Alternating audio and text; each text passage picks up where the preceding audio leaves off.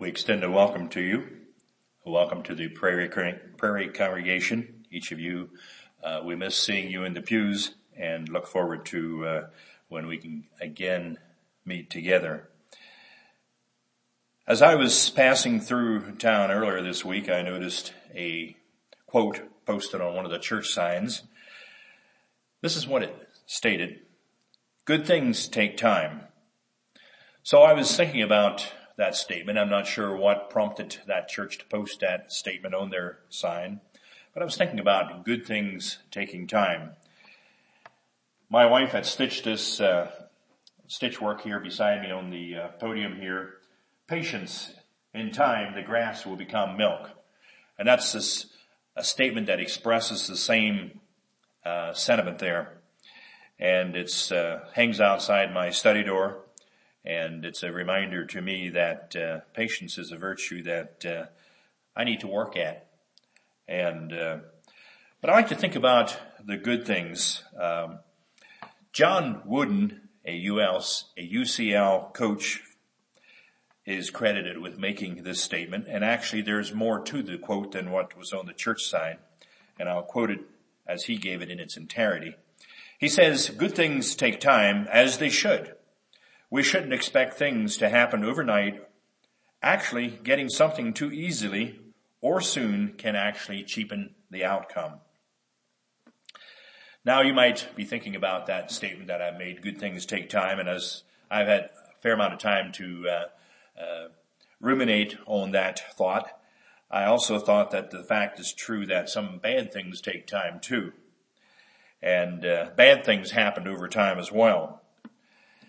Now, usually bad things are in the neglect of time. We miss opportunities. We miss, we waste time. We procrastinate is a word that we use and uh, procrastination can be a habit that uh, sneaks up on us without, uh, if we're not careful. But, uh, you know, when bad things happen, we need to inventory our experiences and say, was I negligent? Was I procrastinating? And uh, you can ask anyone that's involved in maintenance in any uh, facility or machinery. You know, a good product and the investment of time are a successful equation. And you can take something that is bad and still invest time in it and it'll still end up being bad.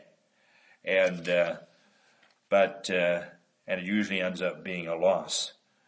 So as I was thinking about good things and what I want to think about as I think focused on the idea of good things, especially in what we're experiencing today in our lives, in our experiences. Uh, I thought of the good things of God. So I want to look at a number of uh, different things that uh, God is good to us, the way He's good to us, and the way it impacts our lives. The first one I want to look at is in the book of James, chapter 1, verse uh, 17.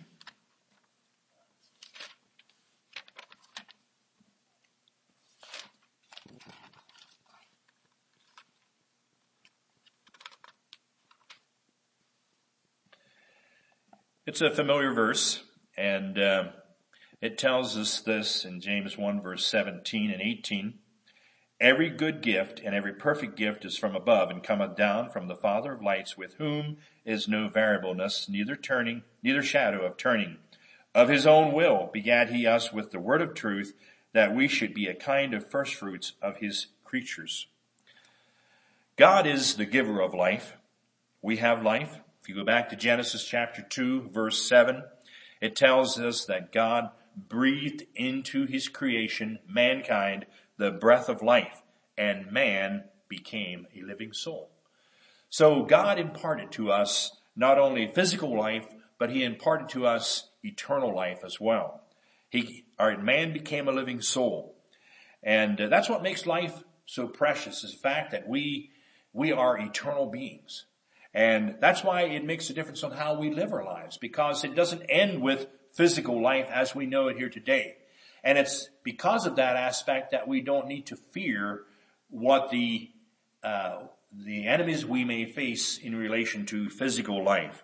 Whether it would be a virus, whether it be warfare, whether it be whatever we may face in this world today. We really don't need to fear that because we are eternal. We will live beyond this life. God imparted to us life, yes, physical life, but he also imparted to us eternal life. The second thing, so that's a good thing God has given to us. Uh, you know, life is precious, life is good, and uh, even though we may face uh, issues of uh, that are undesirable in life, we get through those experiences. And I have an idea, I have a hunch. That's probably why that church posted that sign that there's there's something better coming. We need to be patient. We need to look forward to the end of the uh, confining restrictions of a disease or virus as we know it. We can go beyond that. Let's get beyond it. But we need to be patient in doing that. We need to do what we know to do to make that a successful transition. The second thing that God is good in is in the book of John chapter, uh, Gospel of John chapter 3. And it's where Jesus is talking to, uh, Nicodemus, one of the uh, religious leaders of the time, and he had some questions exactly on what, uh, uh, exactly in relation to what uh, to expect from Jesus' uh, teaching. I want to read uh, Jesus' response to Nicodemus here. Um, I'm going to start reading at verse 1, chapter 3. There was a man of the Pharisees named Nicodemus, a ruler of the Jews. The same came to Jesus by night and said unto him, Rabbi, we know that thou art a teacher come from God, for no man can do these miracles that thou doest except God be with him. Jesus answered and said unto him, Verily, verily I say unto thee, except a man be born again, he cannot see the kingdom of God. Notice that criteria that Jesus sets forth there. Nicodemus saith unto him, How can a man be born when he is old? Can he enter the second time into his mother's womb and be born?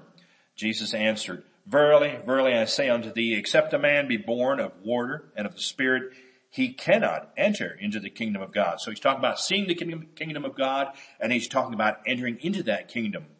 Verse 6, that which is born of the flesh is flesh, that which is born of the Spirit is spirit. Now verse 7, marvel not that I say unto thee, ye must be born again. The wind bloweth where it listeth, and thou hearest the sound thereof, but cannot tell whence it cometh and whither it goeth. So is everyone that is born of the Spirit. Jesus here, in His goodness, gave to us a spiritual life. He gave to us the new birth. We all have experienced the natural birth, and then the new birth, the being born again, is a choice that you and I need to make personally, whether we accept that. But Jesus provided in His goodness the channel through which that can take place. Ye must be born again. And going, going down further in chapter 3 verse uh, 16 and 17 are those all familiar verses. For God so loved the world that he gave his only begotten son that whosoever believeth in him should not perish but have everlasting life. For God sent not his son into the world to condemn the world, but that the world through him might be saved. So we have the gift of salvation uh, from Jesus Christ, from God this morning through his son, Jesus Christ. The gift of salvation, the gift of eternal life. That is something that is good beyond measure. We can't buy it. We simply need to accept it as a gift. The third thing that I want to uh, think of as being good from God is in Psalm 34. And this is the psalmist here, and he's telling us, he's uh, lifting out God's presence and protection.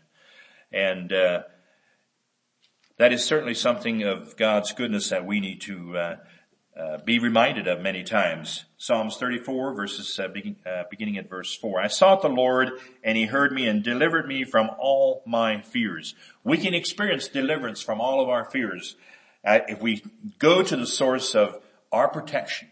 God is our anchor. God is our hope. Verse 5, they looked unto him and were, were lightened and their faces were not ashamed. This poor man cried and the Lord heard him and saved him out of all his troubles. The angel of the Lord encampeth round about them that fear him and delivereth them. O taste and see that the Lord is good. Blessed is the man that trusteth in him. There it uses the expression of, of our Lord truly being good. He can be found. He, he hears our cry for help and he delivers us. We can count on him. He delivers us from all of our troubles and he promises us the protection of his angel guardian angels protecting his people, regardless of the uh, enemies that may be encroaching in our territory.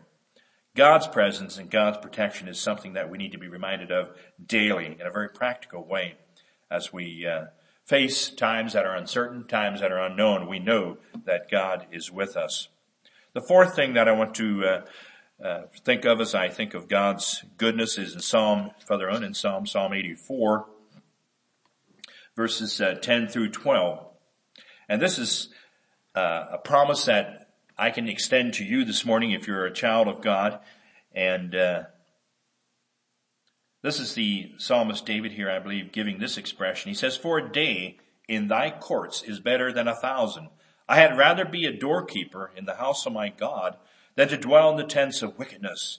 For the Lord is a sun and a shield. The Lord will give grace and glory. No good thing will he withhold from them that walk uprightly. O Lord of hosts, blessed is the man that trusteth in thee.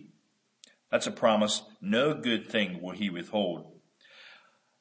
I think rather than just latching onto that promise and saying that God is going to give me everything I want, I think where our focus needs to be, if we look at those verses, our focus needs to be on walking uprightly with the Lord. I like the psalmist's perspective here. He says, one day in God's presence compared to a thousand anywhere else. I haven't calculated how many days I've lived, but you know, and, and I like David's expression here. He said, one day with God is no comparison to however many days, a thousand days. One day in God's presence compared to a thousand anywhere else. He also makes the comparison between light and darkness, danger and protection. As I was studying and meditating on those verses, I pulled Matthew Henry off my bookshelf there and I looked what he had to say about those verses. And I, I thought it was interesting. He had, a, he had a very interesting concept that paralleled our experience here today. He said, those are blessed who have the privilege of the Lord's house. But he said, if we cannot go to the Lord's house, we can by faith go to the Lord of the house. And I thought that was so fitting to our experience here today. And I'm just going to repeat it. He says, we are blessed and we have the privilege of meeting in the Lord's house together collectively as Psalmist suggests. But he says, if we cannot do that, we still have that privilege by faith of going to the Lord of the house. And we have that privilege today. And it blesses me to know that we can still, I read one, uh, uh, person's uh, testimony in regards to what we're experiencing. And he said, my faith has continued to grow in spite of our lack of collectively meeting together as, as believers. And I know for an extended period of time that's not good, but you know, we, we don't need to allow that to hinder our personal relationship with Christ and God as we, we have opportunity. Let's maximize that opportunity and continue to walk and grow and to, and to personally uh, source God and His relationship it's something that's good. It's something we need to uh, focus on. It's a promise that we know that no good thing will he withhold from us. The fifth thing that I notice that I want to draw your attention to is uh, in Psalm 107. And that is that God is still on the throne. And uh, I have the entire psalm listed here. I think I'm going to take just the time to uh, read through that psalm. It's not a real lengthy psalm. Oh, give thanks unto the Lord, for he is good, for his mercy endureth forever. Let the redeemed of the Lord say so, whom he hath redeemed from the hand of the enemy, and gathered them out of the lands from the east, and from the west, and from the north, and from the south. They wandered in the wilderness in a solitary way. They found no city to dwell in. Hungry and thirsty, their soul fainted in them. Then they cried unto the Lord in their trouble, and he delivered them out of their distresses. And he led them forth by the right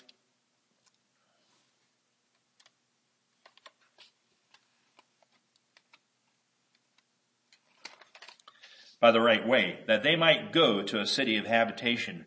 Oh, that men would praise the Lord for his goodness and for his wonderful works to the children of men. For he satisfieth the longing soul and filleth the hungry soul with goodness. Such as sit in darkness and in the shadow of death, being bound in affliction and iron, because they rebelled against the words of God and contended the counsel of the Most High. Therefore he brought down their heart with labor. They fell down and there was none to help. Then they cried unto the Lord in their troubles, and he saved them out of their distresses. He brought them out of darkness and the shadow of death and break their bands in sunder. Oh, that men would praise the Lord for his goodness and for his wonderful works to the children of men. For he hath broken the gates of brass and cut the bars of iron in sunder. Fools because of their transgression and because of their iniquities are afflicted. Their soul abhorreth all manner of meat and they draw near unto the gates of death. Then they cry unto the Lord in their trouble and he saved them out of their distresses. He sent his word and healed them and delivered them from their destructions. Oh, that men would praise the Lord for his goodness and for his wonderful works to the children of men. And let them sacrifice the sacrifices of thanksgiving and declare his works with rejoicing. They that go down to the sea in ships that do business in great waters. These are the works of the Lord and his wonders in the deep. For he commandeth and raiseth the stormy wind, which lifteth up the waves thereof. They mount up to the heavens. They go down again to the depth. Their soul is melted because of trouble. They reel to and fro and stagger like a drunken man and are at their wits end. They cry unto the Lord in their trouble and he bringeth them out of their distresses. He maketh the storm a calm so that the waves thereof are still. Then are they glad because they be quiet. So he bringeth them unto their desired haven. Oh, that men would praise the Lord for his goodness and for his wonderful works to the children of men. Let them exalt him also in the congregation of the people and praise him in the assembly of the elders. There we have it. We should do collectively at some point. He turneth the rivers into a wilderness and his well water springs into dry ground, a fruitful land into barrenness for the wickedness of them that dwell therein. He turneth the wilderness into a standing water and dry ground into water springs. And there he maketh the hungry to dwell, that they may prepare a city for habitation, and sow the fields and plant the vineyards, which may yield fruits of increase.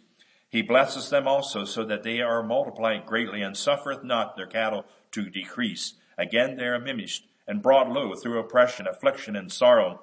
He poureth out contempt upon princes and causeth them to wander in the wilderness where there is no way. Yet setteth he the poor on high from affliction and maketh him families like a flock. The righteous shall, the righteous shall see, and it rejoiceth, and all iniquity shall stop her mouth. Whoso is wise and will observe these things, even they shall understand the loving kindness of the Lord. The memory of his goodness should never be forgotten. I don't know if you noticed one of the repeat verses in there that, uh, oh, that men would praise the Lord for his goodness and for his wonderful works to the children of men. What has God done good for you this past week? You can think about that. He is good to all. In verse 9 it tells us, He satisfieth the longing soul. He filleth the hungry soul with goodness. Um, God is good to all. Generally, we tend to take things for granted, on, on, you know, until we don't have them anymore. A little like we're experiencing here. We uh, we take the collection, the uh, the assembly of ourselves as the uh, as an assumption many times. But uh, when it's taken away from us, we realize how how much it means to us.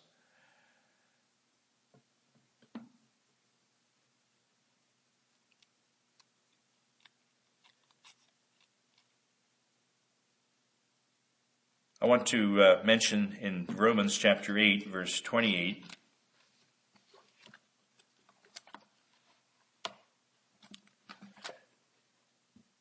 is a familiar verse that we many times like to uh, be reminded of. Romans 8 verse 28. And we know that all things work together for the good to them that love God, to them who are called according to his purpose. It states that we know. Is my faith anchored in that fact, even though I have trouble sometimes focusing on the good things that seem to be coming my way that I may not interpret as good is the problem with where I'm focusing. Um, I think our what would help us to see through some of these definition of good or bad things is that we need to we need to focus on our love for God. And let's not forget our purpose in being here. And I think those two things, as we focus on our love for God, as we focus on our purpose for being here will help us to interpret what is really good. There are many things that come our way that you and I would not choose. But when we look at our love to God, when we look at our purpose for being here, it helps us to understand why we may be experiencing some of the things we're experiencing and be better under, better able to understand the, the definition of good things and things working together for the good of God. The final thing that I, I want to draw your attention to as I think about the goodness of God is in Jeremiah chapter uh, 29. And uh, as I think about the goodness that God has in mind for his children, God has a, a uh, good end in mind for his children. And uh, these, this verse here in, in uh, Jeremiah 29 verse 10 would bear that truth out. He's speaking to Jeremiah, but it's a promise I believe that each one of us personally can lay claim to. For thus saith the Lord, that for seventy years be accomplished at Babylon. I will visit you and perform my good word towards you in causing you to return to this place. And verse 11, for I know the thoughts that I think towards you, saith the Lord, thoughts of peace and not of evil, to give you an expected end. I like those two verses there. Psalms 29 verses 10 and 11. It says, I believe we can count on His Word. It's good. God's Word is good. We need to read it. We need to take it into our lives. We need to flesh it out in the way we relate to other people, the way we relate to our culture. God's Word is good. It needs to be that which, it's what it's what our culture needs. It's what our society needs. God's word is good. It needs to be fleshed out in our everyday walk and action of life. We need to read it. Uh, we need to seek Him with all your heart, with all our heart. We need to seek Him. I thought it was interesting that uh, those those promises were given to the prophet Jeremiah as they were in captivity in Babylon, and the the 70 years that they were removed from their, their center of worship in Jerusalem. And, uh, God saw through all of that and he had a plan in place. God sees through what you and I are experiencing today and he has a plan and purpose in place. He says, I will give you an expected end. And I like the way that's worded there. There is nothing that's unexpected to God. We may be caught unexpected sometimes, but not God. I thought of the New Testament scripture in John 14, uh, verses 1 through 4 in relation to God giving us an expected end. And I'm going to just read those few verses there. John 14. It's, uh, Jesus there teaching on the, uh, to the disciples about the, uh, the future. He says, let not your heart be troubled. You believe in God, believe also in me. In my father's house are many mansions. If it were not so, I would have told you. I go to prepare a place for you. And if I go to prepare a place for you, I will come again and receive you unto myself, that where I am, there ye may be also. And whither I go ye know, and the way ye know. Those are comforting words for the child of God in, in, in, in our time and age that God has an expected end in mind for each one of his children. And he's preparing a place for us beyond this world. And he says that we can know and ye know the way and ye know the place. Now the second part of, I want to consider yet the second part of that quote. Good things take time. And that's the time part of it. And, uh, there's a verse in James I want to draw your attention to as I thought about the time part of the equation. uh, James chapter 5, verses uh, 7 and 8.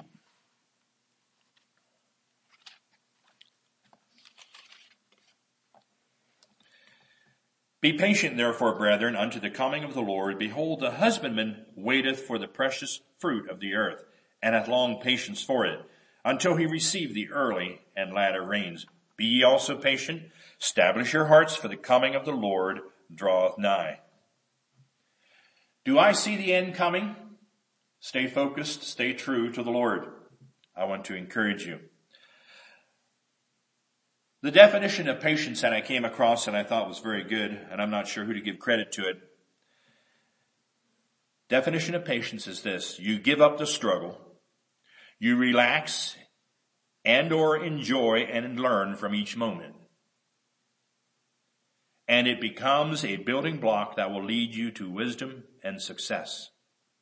I like that definition. When we're exercising pray patience as we ought to, We simply give up the struggle. We learn to relax and or enjoy and learn from each moment. And it becomes a building block that we can, that will lead us to wisdom and success.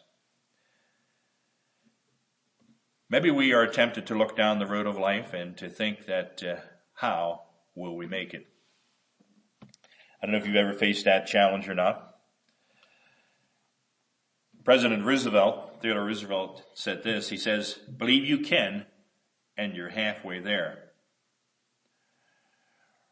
Robin Sharma said this. He said, your I can will get you further than your IQ. I like that truth. When we have a willingness to put ourselves and the determination that I can will get you further than your IQ. Your IQ is up here. Your I can, I think, comes from your heart. And that makes all the difference. May God give us the strength to say, yes, I can, Lord. I'm willing. I'm going to go all the way with you. As I was preparing and meditating on this sermon, my daughter had texted me a video clip and, uh, she said, Dad, here, I think you'll like this. This reminds me of you. And it was a group that was singing a music clip, acapella music clip, one day at a time. And uh, I thought it was fitting into this sermon because that's the way God gives us life. One day dosages at a time. I'm sure I've told you that before. But that's all we can handle, one day at a time. I'm only human. I'm just a man. Help me to believe in what I could be and all that I am. Show me the stairway that I have to climb. Lord, for my sake, teach me to take one day at a time. One day at a time, sweet Jesus, that's all I'm asking from you. Give me the strength to do every day what I have to do. Yesterday's gone, sweet Jesus, and tomorrow may never be, not, be mine. So for my sake, teach me to take one day at a time. Do you remember when you walked among men? Well, Jesus, you know, if you're looking below, it's worse now than then. Pushing, shoving, crowding my mind. So for my sake, teach me to take one day at a time. One day at a time, sweet Jesus, that's all I'm asking from you. Give me the strength to do every day what I have to do. Yesterday is gone, sweet Jesus. Tomorrow may never be mine. Yes, just for my sake, teach me to take one day at a time. the history of that song. I don't know if you know the history behind, behind that song. Was written by uh, Marijohn Wilkin and Chris Kristofferson. And, uh, she was a singer, songwriter, publisher, and, uh, she had fallen upon some difficult times in her life. Quite a few things that went wrong. Um, her marriage was falling apart. It was on the rocks. Her mother had recently died of a stroke. Her business partner had recently passed away. Another close friend who had, uh, she was close to had also died. And on top of that, she had made a loan to a singer friend of hers who was behind and on the loan and pay, loan payments to her. And she thought things really couldn't get much, much worse. So she sought out a minister in her community and, uh, she pulled in and, uh, surprisingly, the minister had never asked, had never been asked counsel before as she poured out her troubles to him. And uh, what challenged me was uh, he gave her some rather unusual advice, and he suggested that she thank God for the problems that she was encountering. And uh, I don't know if that's what she anticipated or not, but she left anyway. And as she left, she uh, a little like Naaman being told to uh, go wash in the muddy Jordan, she did follow his advice, and she she thanked the Lord for the troubles that she was facing. And uh, when she got home, the words of this song were formulating in her mind. And she realized that her focus, her perspective needs to change. She was looking at the, what she thought was all of the things that were out of control. And when she stopped and counted her blessings and looked at the ways she needs to look at things one day at a time, this song was born and uh, penned. So we, we thank her for that. And I think it's good for us today to stop and to and to focus sometimes that realize that God is still in control and we need to take our time one day at a time. The best is yet to come. I want to encourage you. Invest your time in that which is good. patience in time, the grass will become milk. Focus on the good things that we have. Focus on the good things of God. And there certainly are many of them if we're willing to take the time and focus on them and thank Him for them. We need to talk about the good things of God. We need to let our children hear about the good things of God. It needs to be one of the verses I mentioned about the from generation to generation. And I, I, I realize that's an important link that needs to be connected. We need to connect that link from one generation to the next as we think about the good things of God. May God help us to be faithful in doing that as we live in these uncertain times that we would certainly focus on the good things of God. Shall we pray? Father, we thank you that you are a good God. We can depend on you. We can trust you. Help us to keep our focus on you and to realize uh, that you are not withholding any good thing from each one of us. There are things that come into our lives and our experiences that we would not call good. But Lord, help us to evaluate our love for you and remember our purpose in being here. It's not to have an easy life. It's not to have a cushy life, Lord, but to simply bring honor and glory to you. Help us, Lord, to uh, stay true to you. Help us to keep the finish line in focus and to continue faithfully on. Help us to talk about the good things that you have done for us to others. There's a lot of negativity in our world today, but Lord, as Christians, we believe we ought to be focusing on that which is good. And because it's from you, there is none good but you, and we praise you for that. May your name be exalted in our generation today is what we pray. In Jesus' name, amen.